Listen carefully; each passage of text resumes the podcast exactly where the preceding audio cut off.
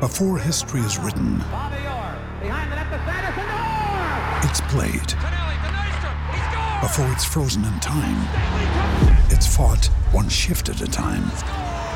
Before it's etched in silver, it's carved in ice.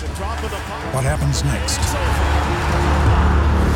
will last forever. The Stanley Cup Final on ABC and ESPN Plus begins Saturday.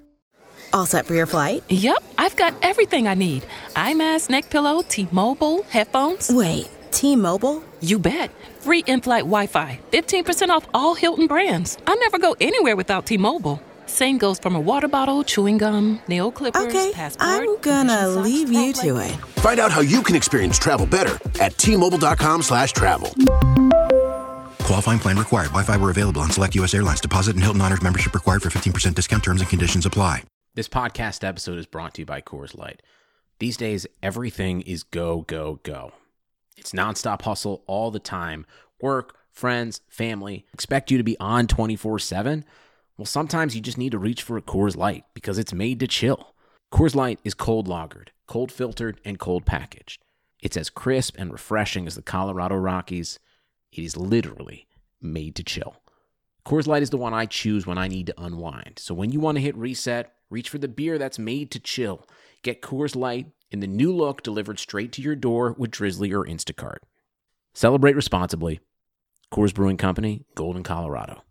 You can't control what's outside your home, but you can control what comes in. Because Clorox disinfecting wipes kill 99.9% of viruses and bacteria, including COVID 19 virus, when used as directed on hard, non porous surfaces. So whether it's from dirty doorknobs, dirty shoes, or something else, outside germs won't stand the chance. When it counts, trust Clorox. Kill Pseudomonas, Salmonella, and influenza virus type A2. Kill SARS CoV 2 on hard, non porous surfaces. Use as directed.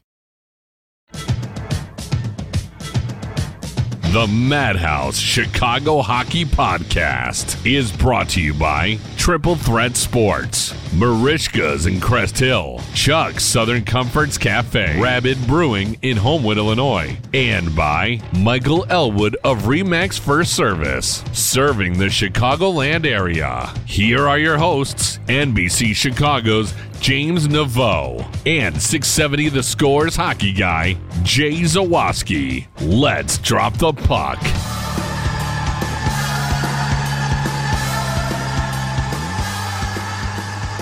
Welcome into an extremely special edition of the Madhouse Chicago Hockey Podcast, or should I call it the Faxes from Uncle Dale cast? Like, what should we call this? Like, I haven't decided on a name. Anyway, Live from the madhouse hole. I, I like this idea.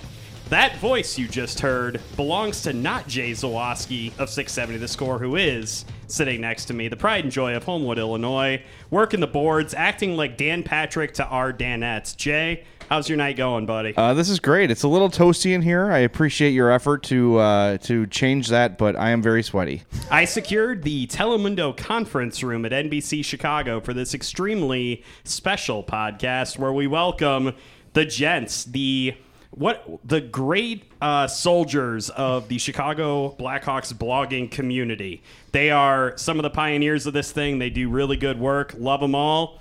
Sam Fels, first of all, is here tonight. The faxes from Uncle Dale, Maven, the guru, the leader of this pack. Sam, welcome back to your old stomping grounds at NBC. How's it going, man? Thank, thank you so much, James. And Jay, the reason you are sweaty is my aura. That's true. It Yes. is not the temperature.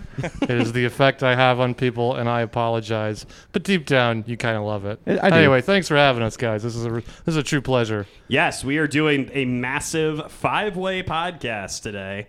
It is truly a historic day here at the NBC Tower.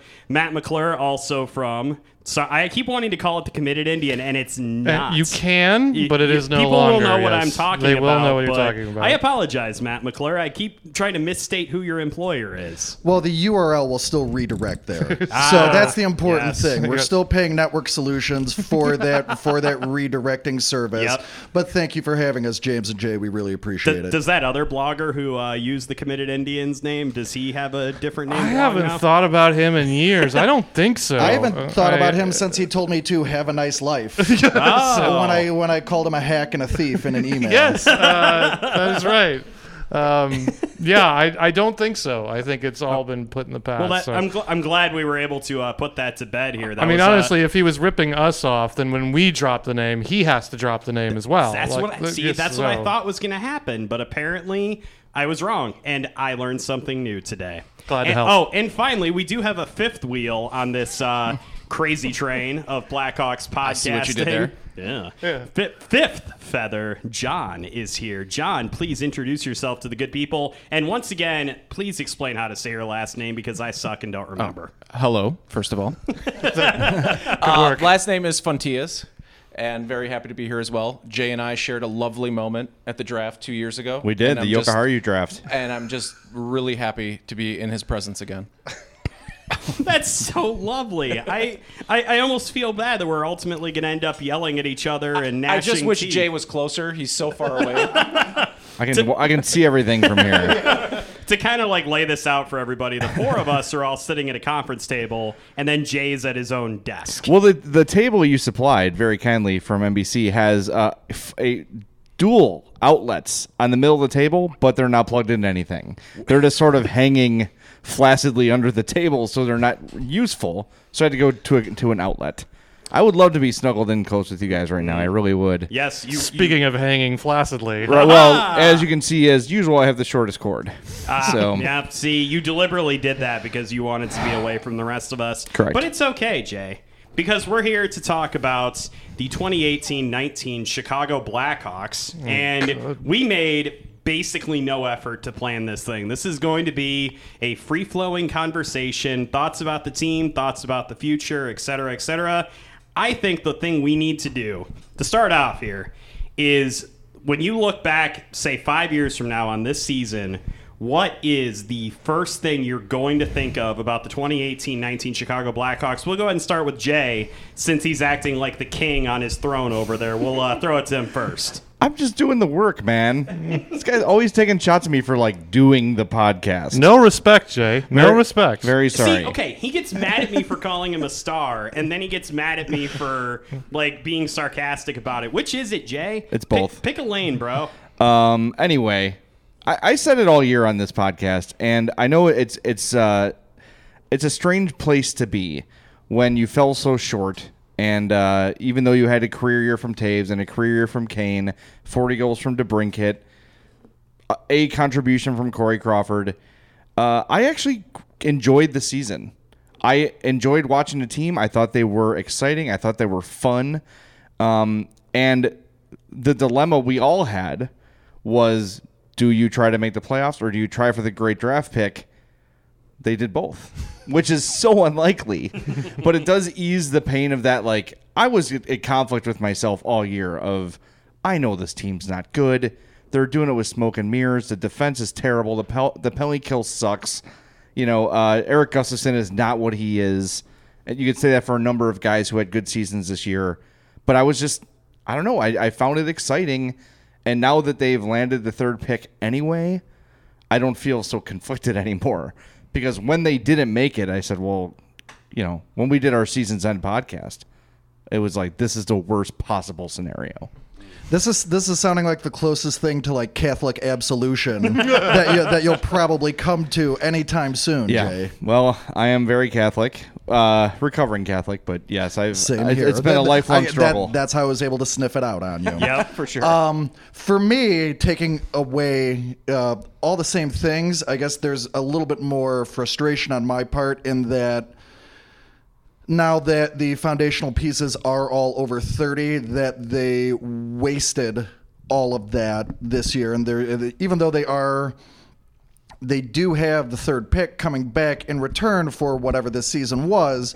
There's no guarantee you're going to recreate what they got offensively. Like it's it's seriously impressive that they had three 35 goal scorers and you know it, a Hall of Famer setting a career high in points. Not even in the year he won an Art Ross. And they were nowhere near the playoffs. And like Sam, when you wrote at the end of the year, they were what eighth in goals scored. Everyone ahead of them made the playoffs easily, mm-hmm. and about five teams below them made it relatively easily. So mm-hmm. like that's you know there there is cause for optimism, but at least looking back on it right now, you know there there's that level of frustration because you're seeing you know one line teams in the playoffs and.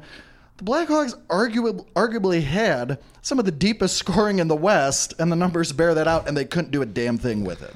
Yeah, I, I want to echo a little bit what, what Jay said that the season was entertaining, exactly how he said, but it was also entertaining comedically because he says like, well, he we had this debate all year: should they go for the playoffs? Should they just worry about the draft pick? And then you said they ended up doing both. But they ended up doing both through no fault of their own. Correct. Like they only competed for the playoffs because the conference was so bad. They only got the draft pick because the balls fell that way. If you'll excuse the expression. I mean, they honestly didn't pick a lane. They didn't pick a direction.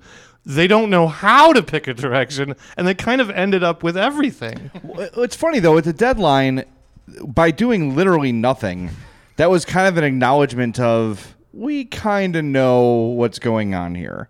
We know that we're not that great. We know that this competitive thing we're showing lately is not what it appears to be.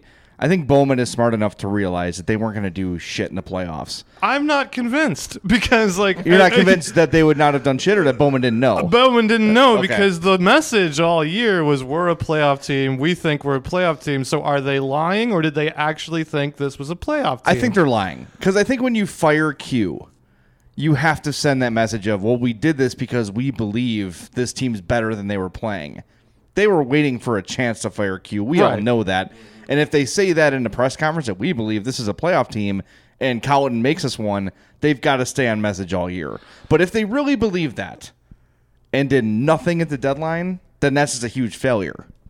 So I don't know. I think they were. I think they're smart enough to know, just based on you know the past ten years of their overall body of work, they knew that this team was not. Even if they got in the first round, We're, we're going to jump into uh, some thoughts on Jeremy Colliton. I know you've got thoughts. Yes. I know you do, but I want to hear from John first on No, his I uh, kind of just- reflections of the season. I want to give him an opportunity It's nice opportunity to hear say Jay that. uh, and I on the same side Okay. because Sam and I have had this argument all year and during the podcast, and then Sam twists my words around to the point where I'm just like, "Yes, I, agree- I agree with you, Sam. they don't know what they're doing." Uh, no, I think that that you know, going back to James, your question at the beginning, um, you know, looking back five years from now, what we'll remember from the season, I think this will be pretty forgettable in the scheme of things. I think the one thing that's always going to jump out is the year. This was the year that they canned Quenneville 15 games in, or whatever. That'll be the thing that I think everybody remembers from it.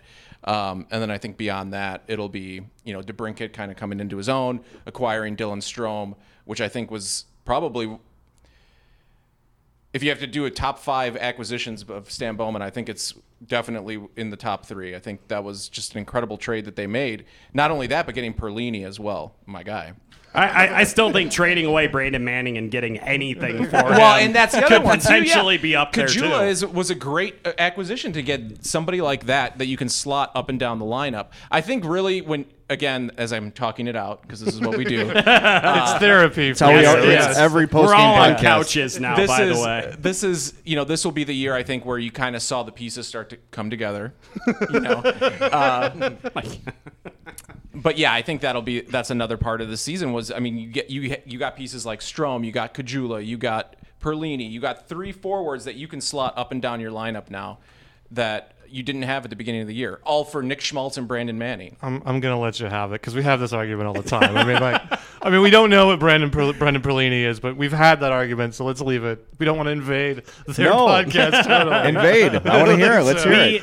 We definitely have talked extensively about the decision to drop Joel Quenneville. Obviously, that was the big story of the season. I know Patrick Kane setting career highs in points. That's something that we'll look back on and go, good God, he did that for that team that had no business being in the playoff hunt, and yet they somehow were dragged to that point, whether it be by the Western Conference being terrible or every guy on the team seemingly having a career year. That's going to be all well and good, but I think ultimately at the end of the day, this season is going to have been about Joel Quenneville getting fired ending a decade in charge of this team and us all pulling our hair out. Anytime he decided to pull the slot machine lever on the line changes, like we're we're gonna miss that stuff a little bit, I think. And then I long for those problems now. tra- Like- like, but I mean, now like- we come to Jeremy oh Colliton, Oh, who has had what 67 games now in charge of the team.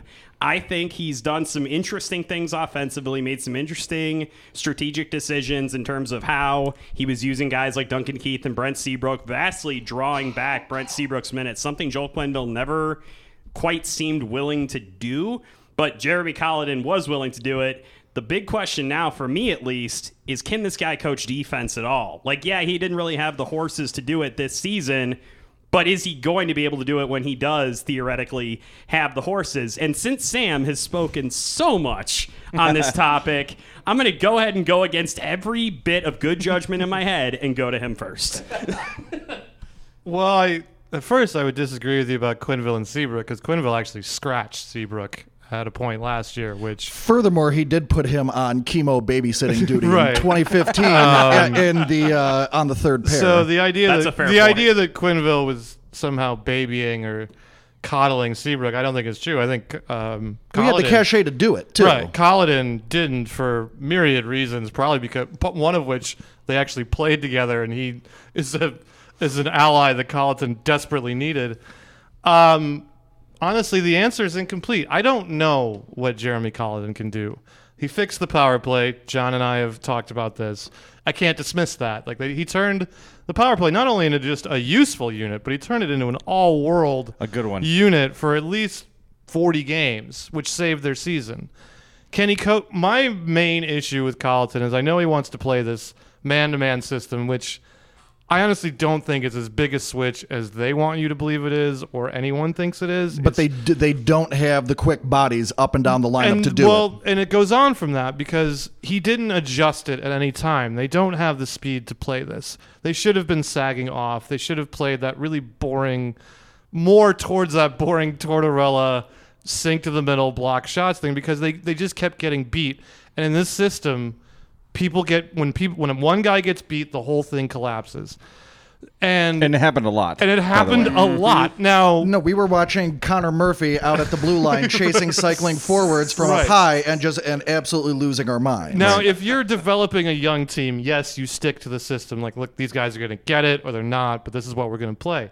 But there were no D men on his roster that you're quote unquote trying to develop. Jokiharju was in Rockford or he was in Vancouver for the World Juniors. How dare you besmirch uh, Slater Koekkoek Right. like that? So if you're trying to win games or or not, you have this defense you have to adjust for, and they never adjusted for it. And even their forwards aren't all that quick. They're more attuned to play this if they were interested, which most for the most part they were not.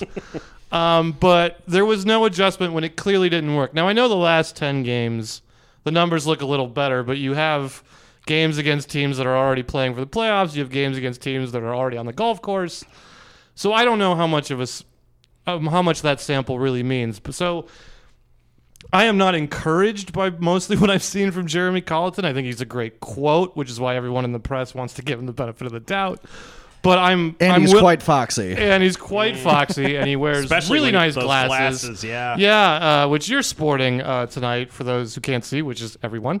um, but I mean, when he gets an actual blue line, and we don't know that it'll be September, uh, could be two years from now. Um, then we'll get our answer. But to me, we have no idea, and and that's scary. And I and I want to go. I like that the Hawks went outside the box. That they didn't just hire some retread. They want a guy with some new ideas.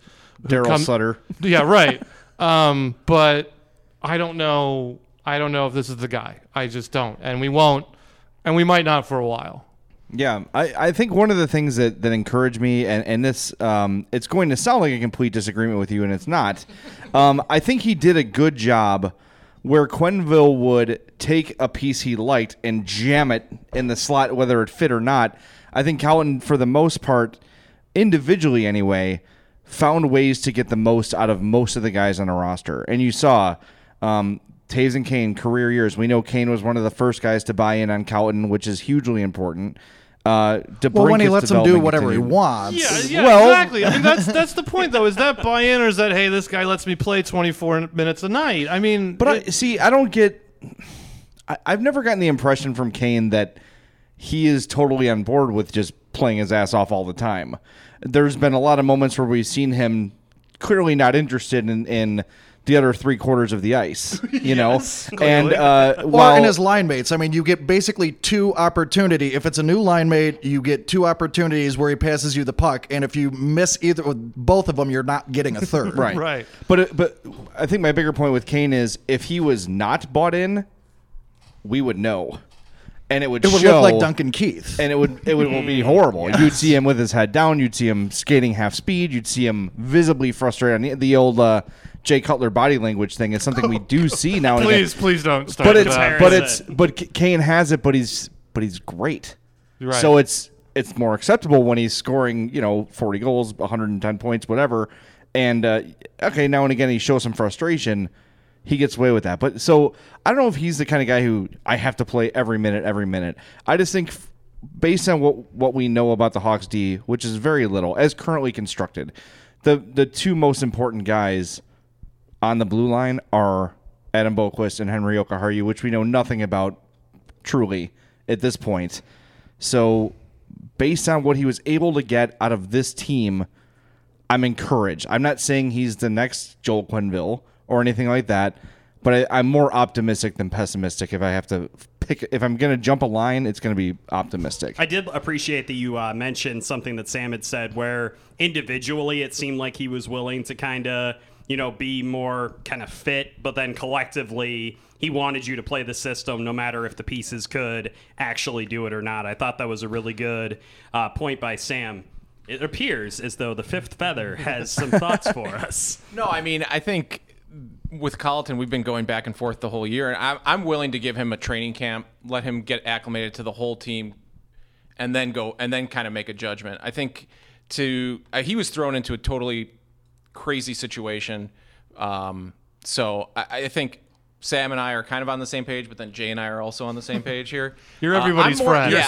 Switzerland, bro. You're America's friend. I am. Uh, I, I think you know I'm I'm leaning more towards optimistic. I think he gets certain things. I think there's room for improvement, certainly on the defensive end, and that's really the biggest need for the Hawks right now is defense. So it'll probably look pretty clearly or pretty be pretty evident early on whether next season whether there's buy-in or you know Mm. what what type of coach he is. This does bring up an interesting point with the roster construction and the decisions that they're going to have to make this offseason. How secure, in you guys' opinion, is Stan Bowman's job at this point? Oh, 100%. Is, is he Yes. is he complete? He's completely secure. So, uh, like that? yes, yes. I- there's no question. He, he is So you- locked in. you- Yeah. so even if they completely suck next year, every acquisition's a bust, whatever it is, there's no circumstance in which you can see them Well, I mean, potentially now you're going. a. To, yeah, that's extreme. I think. well, is it though? Like, if everything's a bust, then yeah, and then like because you guys had, you guys showing had brought up. it yourself or brought it up that there is a very strong possibility Jonathan Toews is not going to produce at the offensive level that he produced at this season. There is a strong chance that other guys who produced at a high level, I highly doubt Dylan Strome is going to be a point per game player next season, which he almost was when he, He came over be. from the Blackhawks. I'm just saying. There is a possibility that he won't be. And so if those kind of things start to happen and this team really kind of hits the skids and goes down, you're is Stan Bowman, is there any risk at all that he could get fired? Let me. I think what John's saying is his job's secure through 2019. But if we get to New Year's Day 2020 and they're languishing and they're not supposed to be because we don't know that this isn't a three-year rebuild that they've planned. Um, if the team's goals are to be a playoff team next year, and I would imagine they have higher goals than that, and they're still languishing, then I think Stan Bowman's job would be in trouble. But they've clearly bought into whatever plan he is. Well, I'm sorry, not a plan. again, they it's a have to find process. this plan. um, there's no plan. It's a process. But I mean, I don't know how things run over there. The only thing I know that happens over there is construction workers yell at John McDonough, and he bullies his employees. So I don't know that that there's that Stan Bowman has gone to McDonough and gone to Rocky and said, "Here's what I'm going to do to rebuild this team after."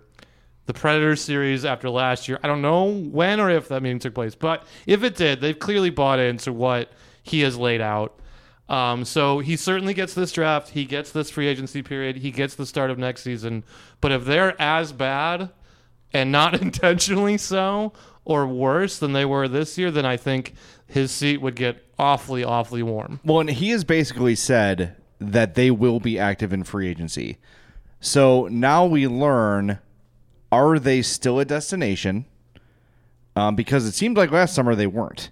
They were talking like, oh, there might be some moves made. But then looking in hindsight, like, well, clearly these moves were made to set up Quenneville to fail. yes. no, he completely got sandbagged. And I think this summer, really in free agency, if you go to look at Cap Geek or whatever, it's ugly. Yeah. Like I, was I was IMing Sam today. I'm like, please God, don't have ugly sharp Jordan Eberle come here, especially for the seven or eight million dollars that he's going to command. Ugly sharp, I like that. Because if because if Panarin's going to get ten or eleven, and they don't need Artemi Panarin, he's fun. He's a hood ornament. Like he like there, there's so much structurally wrong eh, and so much wrong with the defensive personnel. There's one signing you can make and that's Erik Karlsson that completely changes things. And Sam and I have had arguments about this and whether the the two of them agree to it or not. Toews and Kane, they have had it set up for a while where they are your highest paid players. They were set up to be the highest paid players in the league. And I think that there is an unwritten or just an undercurrent of over there at 1901, no one gets paid more than 19 or 88.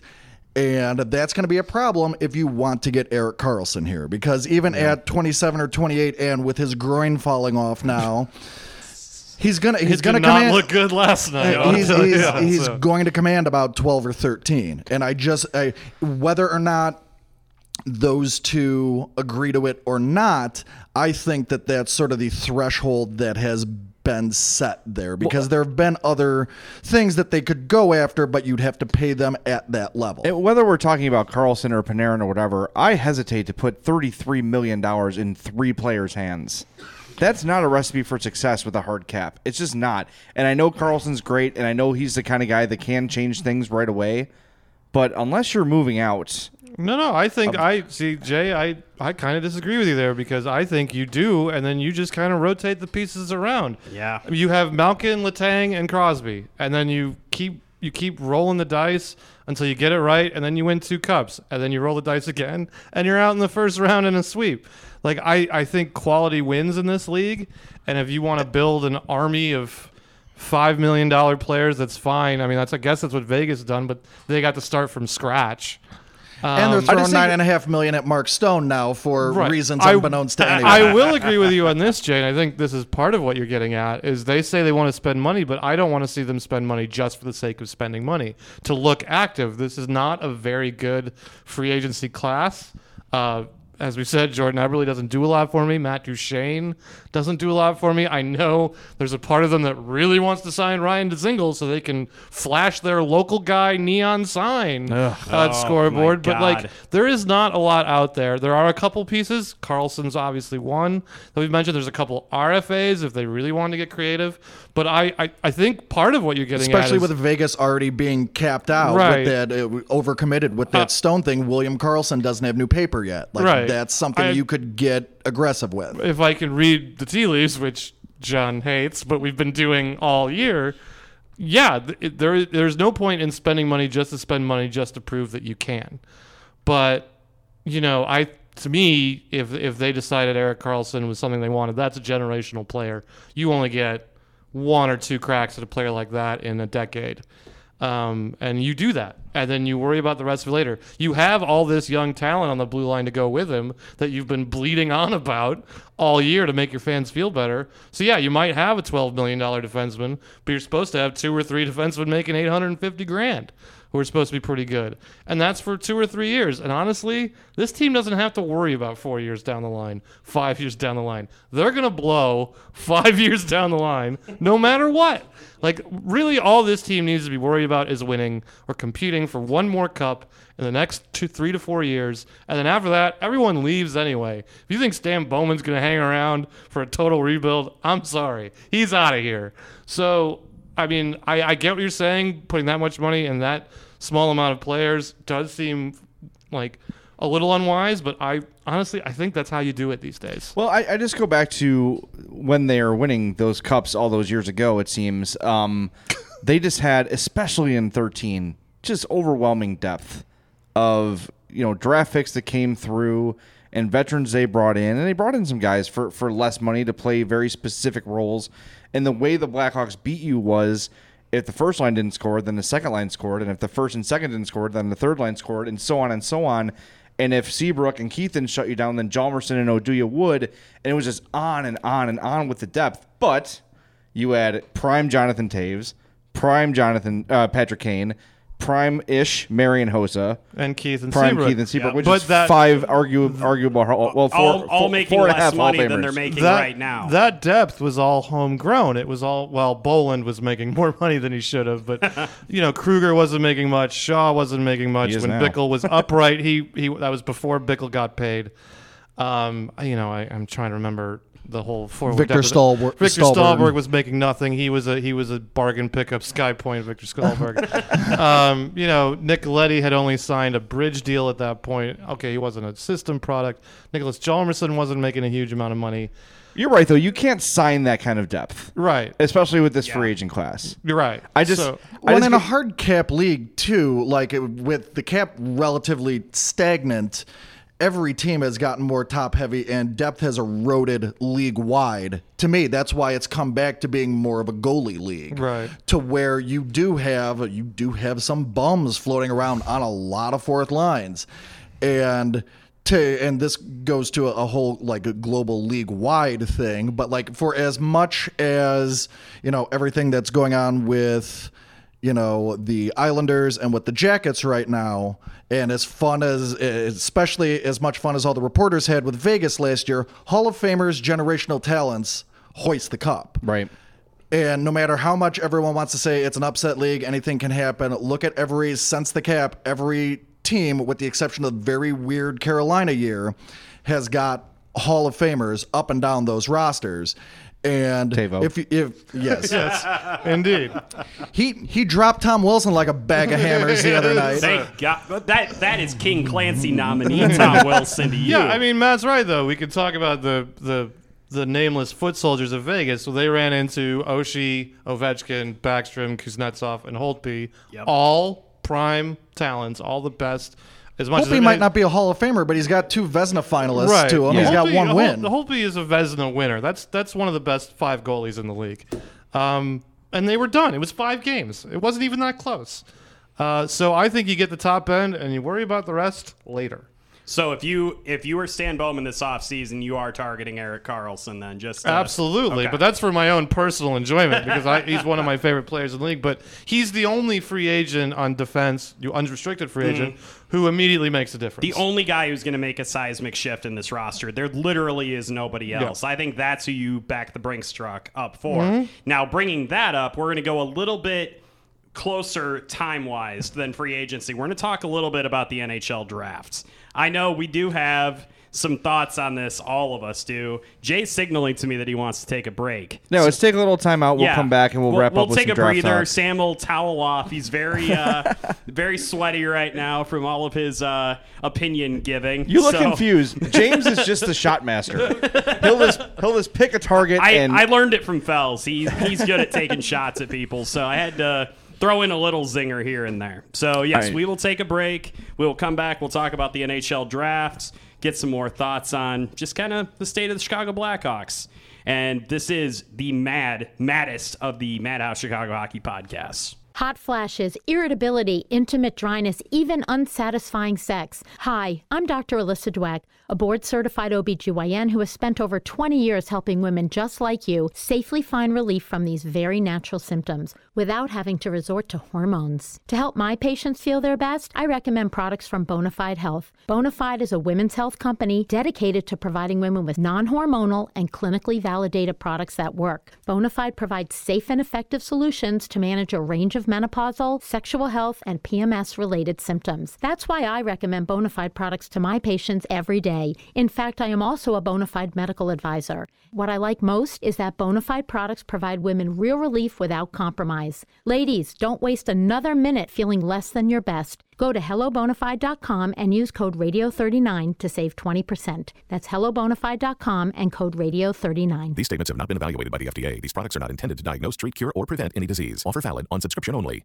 Welcome back into this crazy full edition of the Madhouse Chicago Hockey Podcast. We are joined by the gentlemen from Faxes from Uncle Dale, and they are giving us a lot of really interesting things to talk about, as we kind of assumed that they would, making me very happy. So now what we're going to do is we're going to continue the fun times by talking about the NHL draft. And we were all worried that the Blackhawks were going to get stuck with like the 12th or 13th pick, and it'd be some no-name schlub from Finland, and we'd have to pretend like we knew that what we were talking about.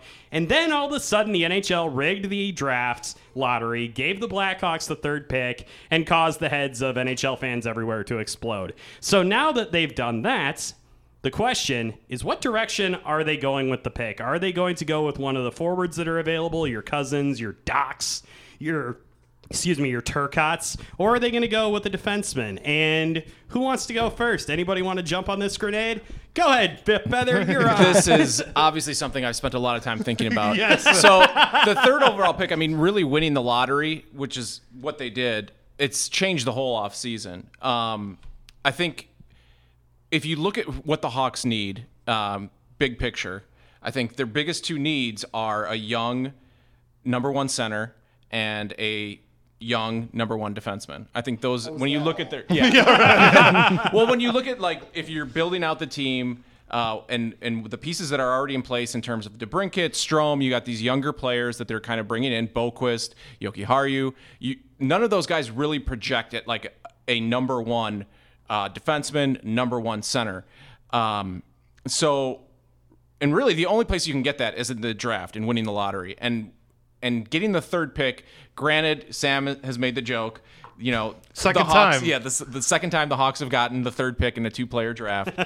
but I think at the third pick, there's a lot of value, and I just I.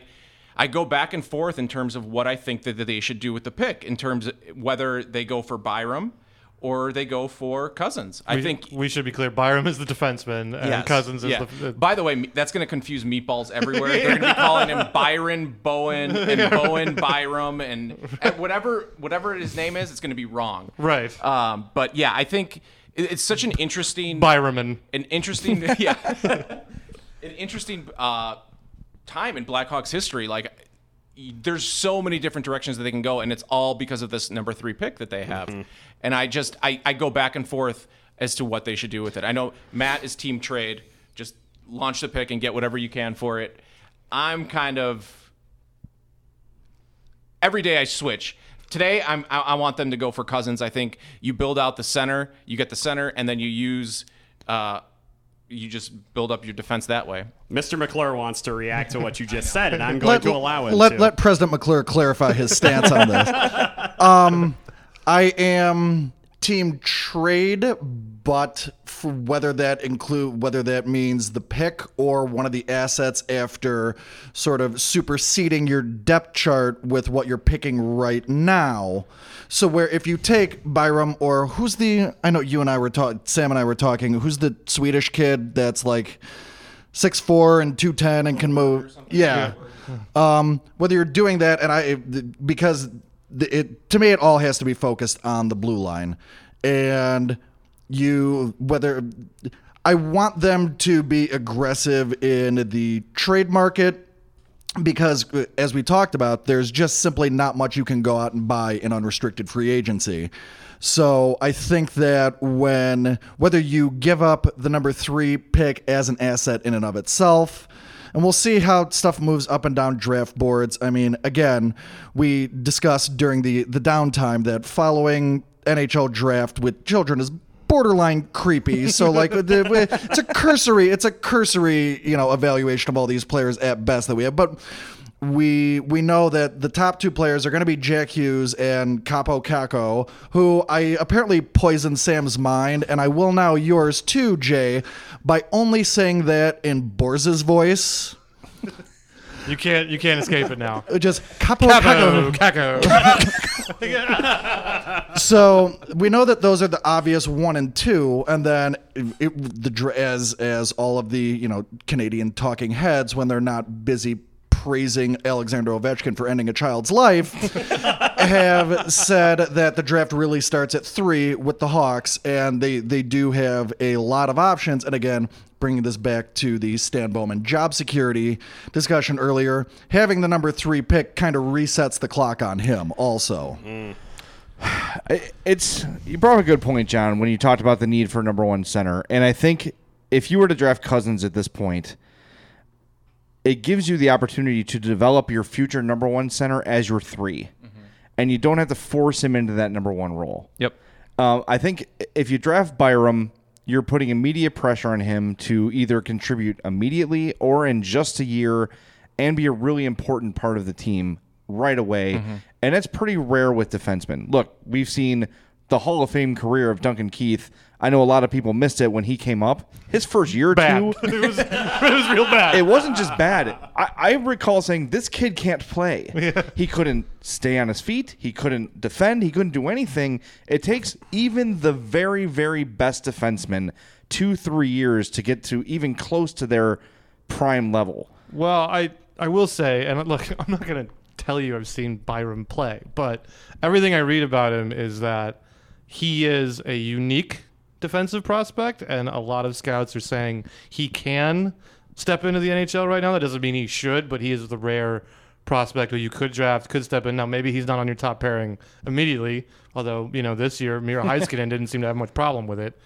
Uh, although in a very defensive system. And for where- the record, I'm leaning Byram. I yeah, think I, want them to take I mean, that's the way I'm going, but I'm. I think John's right, and I. I. I mean, I, Maggie Johnson's right about Howard Johnson being right. you guys both have a point. I mean, like, it's a unique position because I think there is much more urgency about the next the next season than they might or that you guys might. Like, I think they kind of have to compete for a playoff spot. But then again, I'm not sure why I think that because what's going to happen if they don't? Are they going to lose season tickets? Are they going to stop selling out the building? It sure doesn't look like it. Uh, their TV ratings couldn't be worse anyway. So what, what, you know, where is the urgency on this? But yeah, this number three pick has changed it. They do have a chance to get their number one center or number one D man of the future, which is not in the system currently, not in college currently, that under their name. So they might have to do it and know that it's not going to affect the team for at least a year because, quite honestly, they're not going to win the lottery again. And I can't see them being bad enough to be a top three pick naturally. Like, even if they rolled out the same team again and Crawford's healthy, which, okay, we said this at this point last year, Right, but who knows? they're not, Right. they're going to finish where they did this year. They're going to be 11th or 12th. Um, so this is a unique opportunity to get that player who turns around your franchise, defines your franchise, and I don't know that they can turn it down. But I get Team Matt, and if they get an offer they can't turn down, they should absolutely take it. At the same time, I can't remember the last time a top three pick was traded. Yeah, that's uh, that's the one thing I keep. Brian worrying Berard, about. so that so that Brian Burke could get the twins. yeah, right. So that's what, 15 years ago? Yeah. 20? It's been a, been a Um, while. So, and I think every other team knows this is a two-player draft. Why am I going to give up something serious to get to number three? Unless some, you know, these these teams fall in love with a guy and they gotta have him. Um, but it's not like the NFL draft like that where they're aggressive. They just it just doesn't happen. It just really sucks to have to make this pick before they know what Erik Karlsson wants. Well, I mean, you know what he wants. He wants the boat.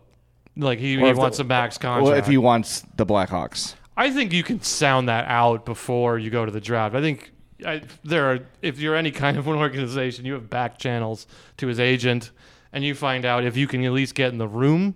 Like they knew well before they couldn't even get in the room with John Tavares. Right. Um, you know, so yeah, okay, they can't say they know, but they'd better find a way to know.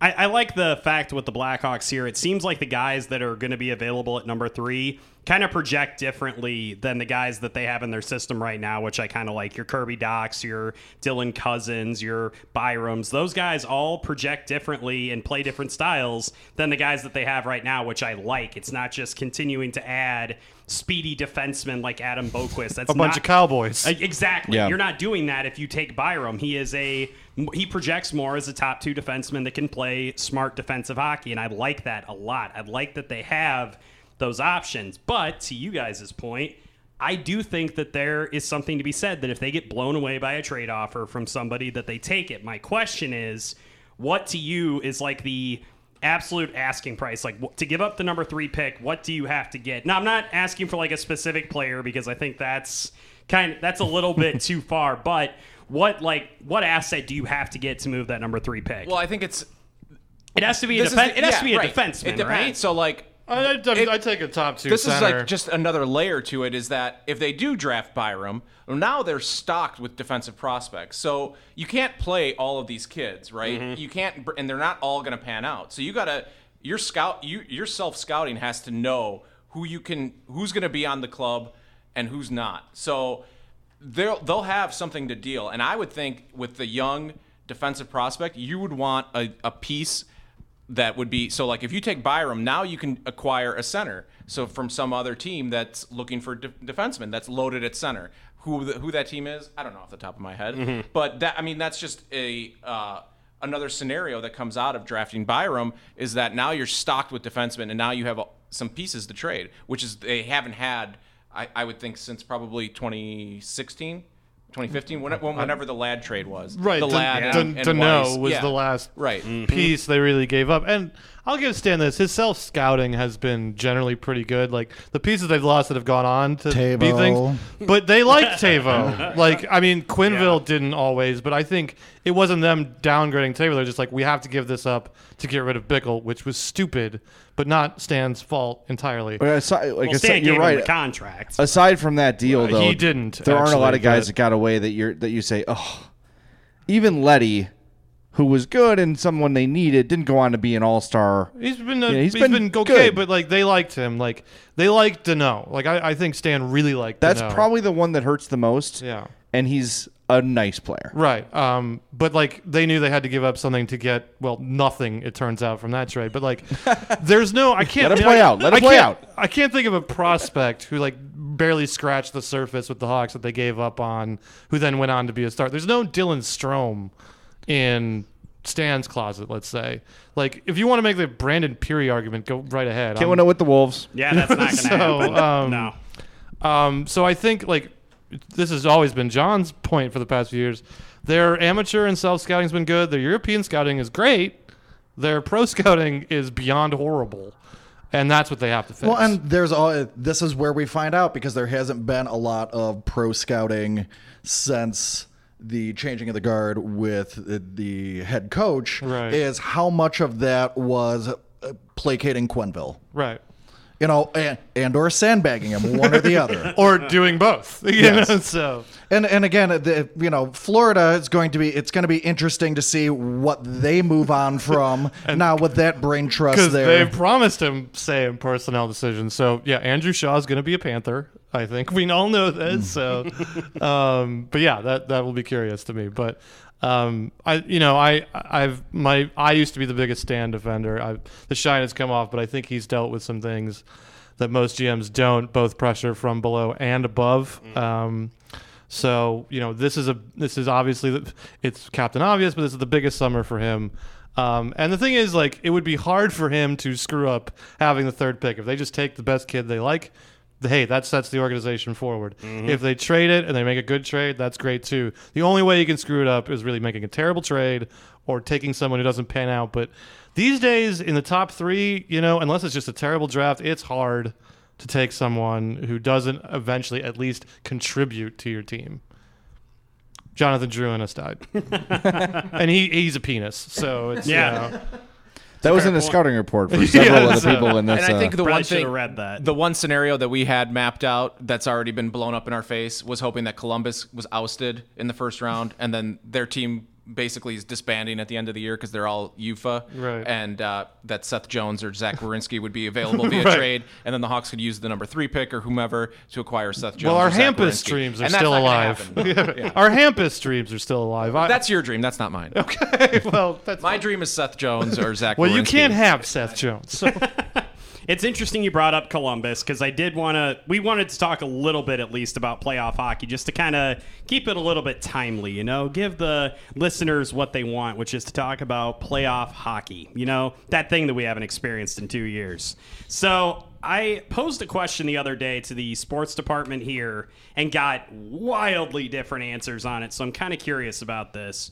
I tried to compare the Blue Jackets sweeping the Lightning to Virginia losing to a 16 seed last year in the NCAA tournament, and I had I had people both tell me that that is so stupid. It's like four losing four in a row is way more rare. Blah blah blah. And other people go, it's one game and it's college. Of course, that's you know whatever. But like, I'm curious to see does that comparison hold water with you? And how shocked were you to see the Lightning lose the way that they did? Um, I was very surprised, but I wouldn't compare it. I mean, as much fun as I made of the Jackets this year, they're still what a 95, 98 point team. What did they finish with? Somewhere around there, right? I think that's about right. So they're not an incompetent outfit or like completely overmatched. Like, and this is a team that did add a lot of pieces. Now, 98 points. by the way. 98 points. So like, okay, yeah, that's still what 20 30 30 behind 30 on the nose. 30 behind the lightning but like that's you know so but that's still like a decent team that can get hot for a week uh, it's still shocking uh, it still doesn't make a lot of sense to me i think it breeds a lot of stupid um, but i don't i mean it's it's hard to like yeah virginia uh, losing as a one seed it's one game but like the resources that Virginia has to the team they lost are so different. Mm-hmm. The resources Columbus and Tampa Bay have honestly are the same. Um, so there's a lot. There's a way Unless you count gap. the income tax. right. Unless in you count the income tax. uh, so there's a way smaller gap there. Uh, you know, I, we've seen this before. It's just a matter of degrees. The Hawks lost as President's Trophy winners. They've lost as number one seeds when we were kids. And and I forget who pointed. I believe it was uh, our friend Derek on Twitter Mm. said he it warmed his heart very much to see Steve Yzerman basically on the ass end of two of the the most ridiculous first round ousters in Right, recent so playoff it's just memory. a matter of degrees. Like if they lose in five or six games, does it really matter? Um, you know, and it a couple of those games easily could have gone the Lightning's way. I mean, it's shocking, it's surprising, but like I don't think it's anything like oh we've never seen this before. The only difference is is like the degrees. Like yeah, we've never seen them get swept. Right. It was a very Blackhawks esque swept. Yes, it was- sweep yes, though. yes, it like was. getting swept. Like last night, I think when I, they tied the game up, like they did everything in their power to tie the game at three, and then like 30 seconds 30 later, seconds. Columbus goes right down the other end, puts it in the back of that, and that's it. Then, Right. Like you never had a chance. Like, That that was Keenan era stuff. yeah, exactly. That's exactly how the Hawks would lose in the first round.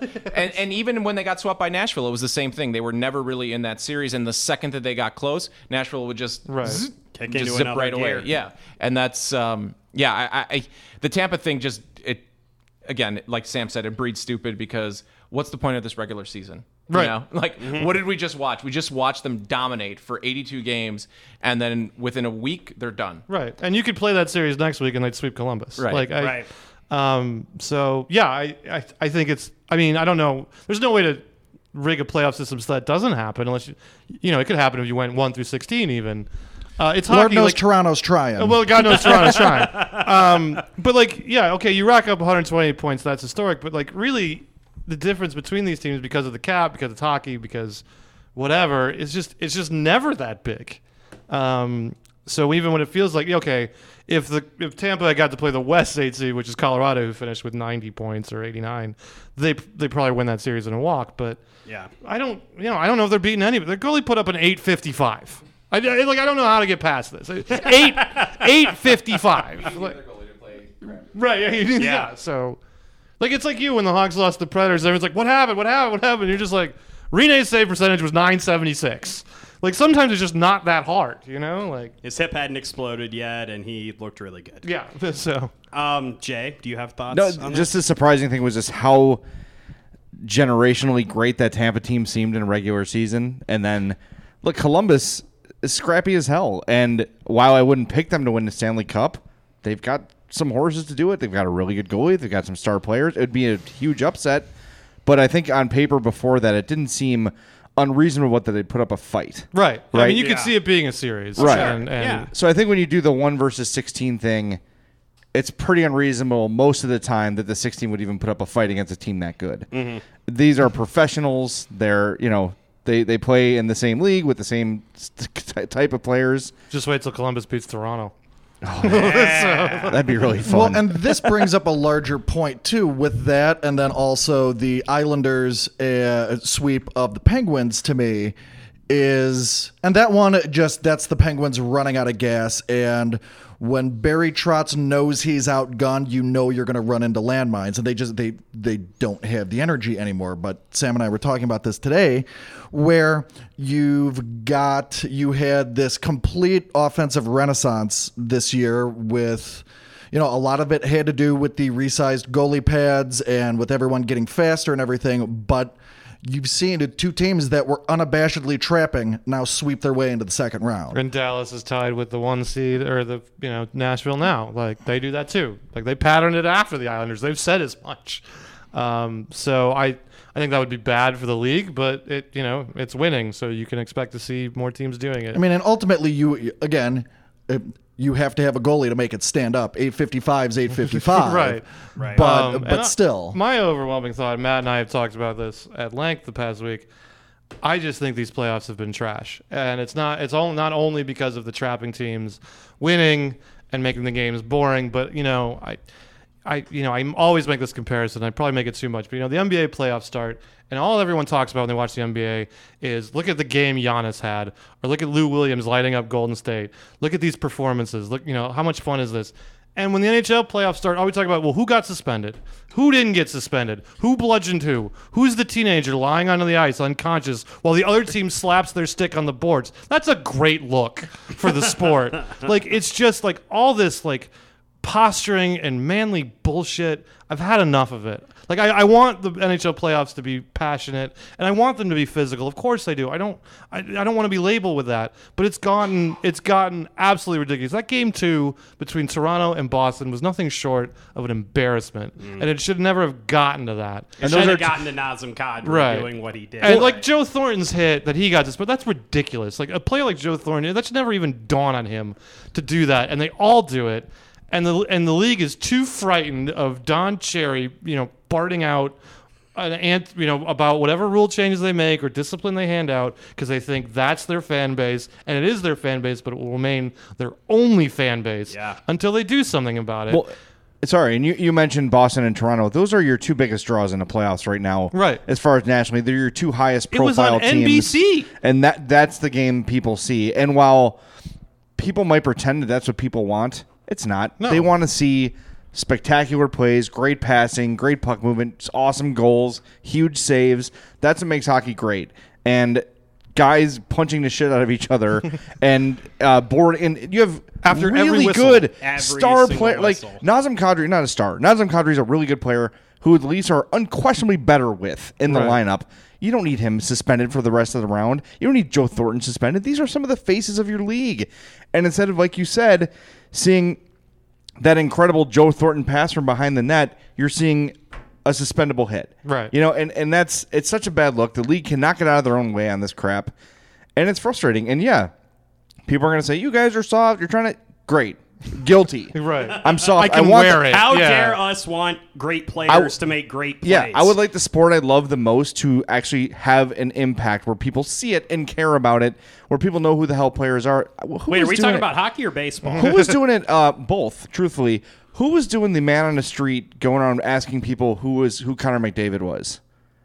It was I forget what it was. It was There like was a so- was Twitter it the bit- Kings. I think it was the LA Kings mm-hmm. pregame, and they just went out in the street like, "Do you know who Connor McDavid is?" And They don't oh, is that the UFC guy? Is that the, yeah? No one had any clue, and I know it's LA, mm-hmm. but you could do that if you walked outside this building, NBC Tower, right now, and asked fifty people who Connor McDavid is. Who? How many would know? Two, three, Maybe. and that is a generational. Despite that being the Hawks marketing campaign this year, come see Connor McDavid. Come see that guy you never heard of. You're right. Yeah. Well, and, and I believe too that about seven, eight years ago, there was a, a Twitter uprising of people showing non-hockey fans and people who aren't online Phil Kessel's like roster mugshot and saying, "What does this man do for a living?" and everyone's like, "I, you know, IT guy, you know, encyclopedia salesman, assistant manager at a Burger King kind of thing." But by the Phil needs to be in March Fatness next year.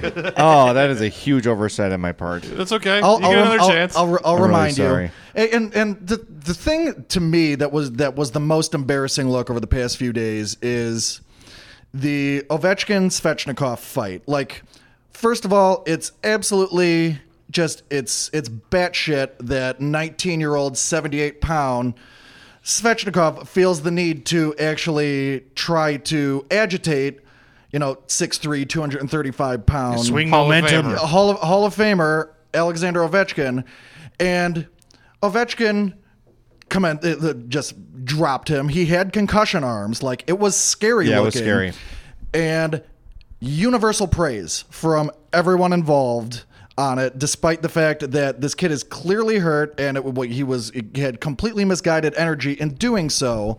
And you take one of the most prolific shooters and scorers in the history of the game, and you take him off the ice for five minutes at a time, where he's not out there still even at like at this stage in the game at 33 34 years old. He's now starting to do this into the territory where no one's ever done it for this long before and like the fact that just universal acclaim for what he's doing oh yeah when you see your captain throwing hands out there like no you want those hands throwing uh, being thrown at the net net, yes. At a billion miles an hour at maximum volume as he has throughout his career. And we're focusing on that and not like, I don't know if anyone's been watching. Yeah, again, dovetailing back to what the Hawks need to do for the future. If anyone's been watching the Colorado Calgary series, Nathan MacKinnon is a huge problem. Yes. There are rocket boosters up his ass, and he his wrist shot gets on net in full flight quicker than just about anyone I've ever seen. And he's not going anywhere. Granted, these games are West Coast, it's a Canadian market, you know, and everything. But like like Sam said, like Milwaukee's not a huge market, but Giannis is at the you know the talk of the water cooler, if that's even a thing anymore. And I don't know. I'm well- the IT guy. I'm locked in the closet. Markets don't matter. Right. Stars matter. That's what matters. That's what the NBA has figured out that the NHL. well, the hasn't. footnote to the Ovechkin thing is, is that fight inspired his team to have two shots over 40 minutes. like it didn't do anything. All it did was concuss this poor kid Right. who was misguided. So I, I mean, I, I, I just wish. I mean, you know, the only thing Gary Bettman ever has a spine to is standing up to the union, uh, which is easy to do. But like, I think he knows better. I think if you got a couple beers and Gary Bettman asked, what would you, if you, if there were no, you know, there were no barriers, how would you market this league? What would you do this league? He would tell you crap like that would be gone the next day. I think he knows, and I think he thinks he can't get away with it. But just just do it. Have the balls to do it. Look, when they put up nets because a child was killed at a hockey game, people were mad about it for a little while. I grew up, I can't see. Don't even notice them After anymore. a week, you don't notice. Baseball's extended the nets too. These little changes that people get all bent out of shape about. Look at what football's done. You can't hit the quarterback. it's never been more popular. Well, and I, I mean, just today we had the baseball fun police throwing at Tim Anderson, and everyone thinks that's ridiculous. If that were a hockey game, everyone in NBCSN would be praising the Royals. Absolutely. Like Yeah. they, they would go nuts for that shit. Like, oh, that's that's how you lay down a code and send a message and tell them you're not going to be beat that way. And in every other sport, this is everyone's just like that's patently ridiculous. Like if Javi Baez played hockey, he would have been ritually killed by now. What I loved about it is that to a man, everybody on the Royals denied that he threw at him on purpose too. Right. If It's you're like- so damn proud of your code, admit what you did. Right. Instead, oh, it it. got away from me. No, it didn't. Right. Everyone saw what just happened. Like, if you're gonna be Mr. Code Boy, man up and take At, responsibility. le- at least hockey has enough rocks on their seventh grade educated heads to to just flat out say it. you're right, exactly. right. But I think that one funny thing too, Ovechkin was the one person I heard, even if it was if he didn't truly mean it, he said, I hope the kid's okay. That was the first thing he said when asked about the fight. He's the one person I heard actually Because acknowledge he that- probably knows exactly how hard he hit him. Yes. Well, it's like connecting with a great golf shot, which I've never done, or a baseball swing. You're, oh, I know I got that one. Right. When that's a face, I'm sure it's a similar feeling. There's that famous fight. It was Reid Simpson and Stu Grimson where Grimmer one punched him and then just hands up. That's it. Yeah, right. And just skated away. Like he knew he caught him right on the button, and that was that. Yeah. John, you have you have thoughts still. I can tell. no, tell. I think the only thing like other than what you said, Sam, is in terms of the playoffs. I think the other you know talking point that always drives me crazy is what star player didn't perform well tonight, Right. And that's like the, the you could do that in every game, and like Auston Matthews, of course, is the target of every game. Well, he got a new stick and he scored a goal. Okay, he also had 35 uh, scoring chances in the first two games. They just didn't go in. Right.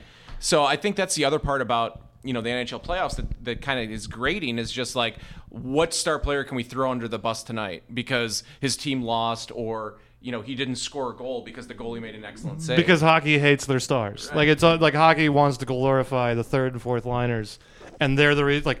I mean, do- how much did we hear as kids about Chris Draper and Kirk fucking Maltby? Like, like, like they won that. They won those guys because of like Fedorov and and, And yet, all these guys are Republicans and not socialists. I don't right, get yeah, it. exactly. so like they want to go. So like yeah, John's right. If a star goes a game without scoring, well, we can toss him under the bus because I don't know. Johansson had a good game, or or No, know, not likely. Not likely, but like you know, who's the, who's a plug on Boston? I can name. Yeah, they're all plugs besides for that one line. But like, um, and like hockey is so desperate to do that, whereas like every game's not a referendum. You're right. It's not basketball where you can keep getting the ball in the guy's hands and he's going to score, he's going to not. Um, but the star players are the reason you win. They're at least opening up space. They're at least taking top assignments. They're making it easier on the rest of your team. Uh, and hockey needs to figure that out. Like the talk, this is the NHL playoffs is the time when you want everyone watching. It's supposed to be the uh, what's best about your sport, and they keep doing the opposite. And and like I don't remember the. I mean, okay, Patric Hornqvist is a dickbag, but like I don't remember like the Hawks or Penguins who have multiple cups ever engaging in this kind of crap. Yeah. Okay, Andrew You're right. Shaw has one suspension, and Duncan, Duncan Keith, Keith had Seabrook one. got suspended for clearing out Backes, but you know we all understood that one. Um, but like that was it, and like even the even his coach was kind of like that can't happen. Well, and the Duncan Keith thing too. There was plausible deniability there, and Johnny Oduya played the game of his life with Right, right. with So- Duncan Keith suspended in L.A. So, So, there's that too. yeah. But yeah, no, it's it's it's a. But it- that was the thing though that the 07 uh, Ducks sort of paved the way And for. the Kings somewhat. The, but the everyone learned the wrong lessons from the Kings. Oh, yeah, they were absolutely. they were they were big and gross and angry, but in a productive way. right. And actually, the 14 Kings, as we've written about so much time, the 14 Kings did what the Blackhawks did. They got fast, they got skilled, and they beat the Hawks at their own game, and then they went and pants the Rangers. Yep. Um, so the idea that the Haw- the Kings drooled and husked their way to to Cubs is actually just not true. And th- and they learned the wrong lessons from that because then they traded for Milan Lucic. So. Mhm. Personally, I'm okay uh, mischaracterizing that uh, Kings team. I, I like fair. the idea of them as drooling idiots, so I'm just going to continue to live in ignorance. Please. All right, we are going to wrap up what has been a really eventful and productive, and dare I say, fun podcast. I want to thank the boys from Faxes from Uncle Dale, Sam, Mr. Fifth Feather, who was awesome, of course, and Mr. Matt McClure. Absolute pleasure having all three of you guys here. I think it was really a good time. We'll definitely do this again at some point. Uh, I'm going to go ahead and I'm going to throw it to uh, our resident sound master and our celebrity, Jay Zawaski, to wrap us up. Yeah, that well, that's it. You did a very good job, James. I'm very impressed with your, uh, I don't know, your emceeing or sort of overseeing the entire broadcast. I am at the head of the table today, Yeah. so that kind of was necessary. You did a great job. Uh, we do want to thank our sponsors, uh, Rabid Brewing, Triple Threat Sports, Merichka's, Chucks, and Michael Elwood of Remax First Service. Uh, this was a mostly commercial-free episode. We only have to throw commercials in because of our podcasting uh, server. Um, but we did our best to give you an hour of unfiltered hockey. We hope you enjoyed it. And like James said, we'll be doing this again. Maybe we'll do a season preview. Who knows? We'll have a hopefully a lot to talk about. And hopefully the room will be cooler for Uh, that one. We'll have to have a, an emergency roundtable for the Jordan Eberle signing. Ugly Patrick Sharp. but for the guys, uh, for the guys at Faxes for Uncle Dale, James Neveau, Jay Zawaski here at the Madhouse Chicago Hockey Podcast. Thank you all for listening on both sides. If you're new to either podcast, you can follow us on Twitter at Madhouse Pod. Where can uh, the audience find you guys? Uh, they can find our blogs, uh, Twitter at Real Fans Program. Uh, I personally am at Fels Gate. Uh, Matt, you are Matt underscore McClure. Underscore. Underscore. Du- M- Matt underscore McClure underscore. And John is at at Fifth Feather, uh, but start at Real Fans Program and go from there. Yeah. so Well, this is great. Uh, Sam, thank you for presenting the idea to us. We're super thrilled to do it. It was a great time. James, thanks to you and everybody here at NBC for accommodating us with a nice uh, studio to do this in. So, with that, we're going to wrap things up. Thank you for listening to the Madhouse Chicago Hockey Podcast and the Faxes from Uncle Dale podcast.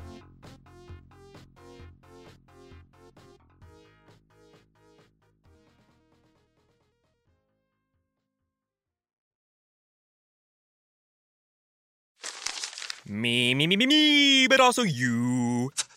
The Pharaoh fast forwards his favorite foreign film, Powder Donut. okay, what's my line? Uh, the only line I see here on the script is get options based on your budget with the name your price tool from Progressive. Oh man, that's a tongue twister, huh? I'm sorry, I'm gonna need a few more minutes. bulbous Walrus, the Bulbous Walrus. The name your price tool. Only from Progressive. The owl ran afoul of the comatose coxswain. Progressive Casualty Insurance Company and affiliates. Price and coverage match limited by state law.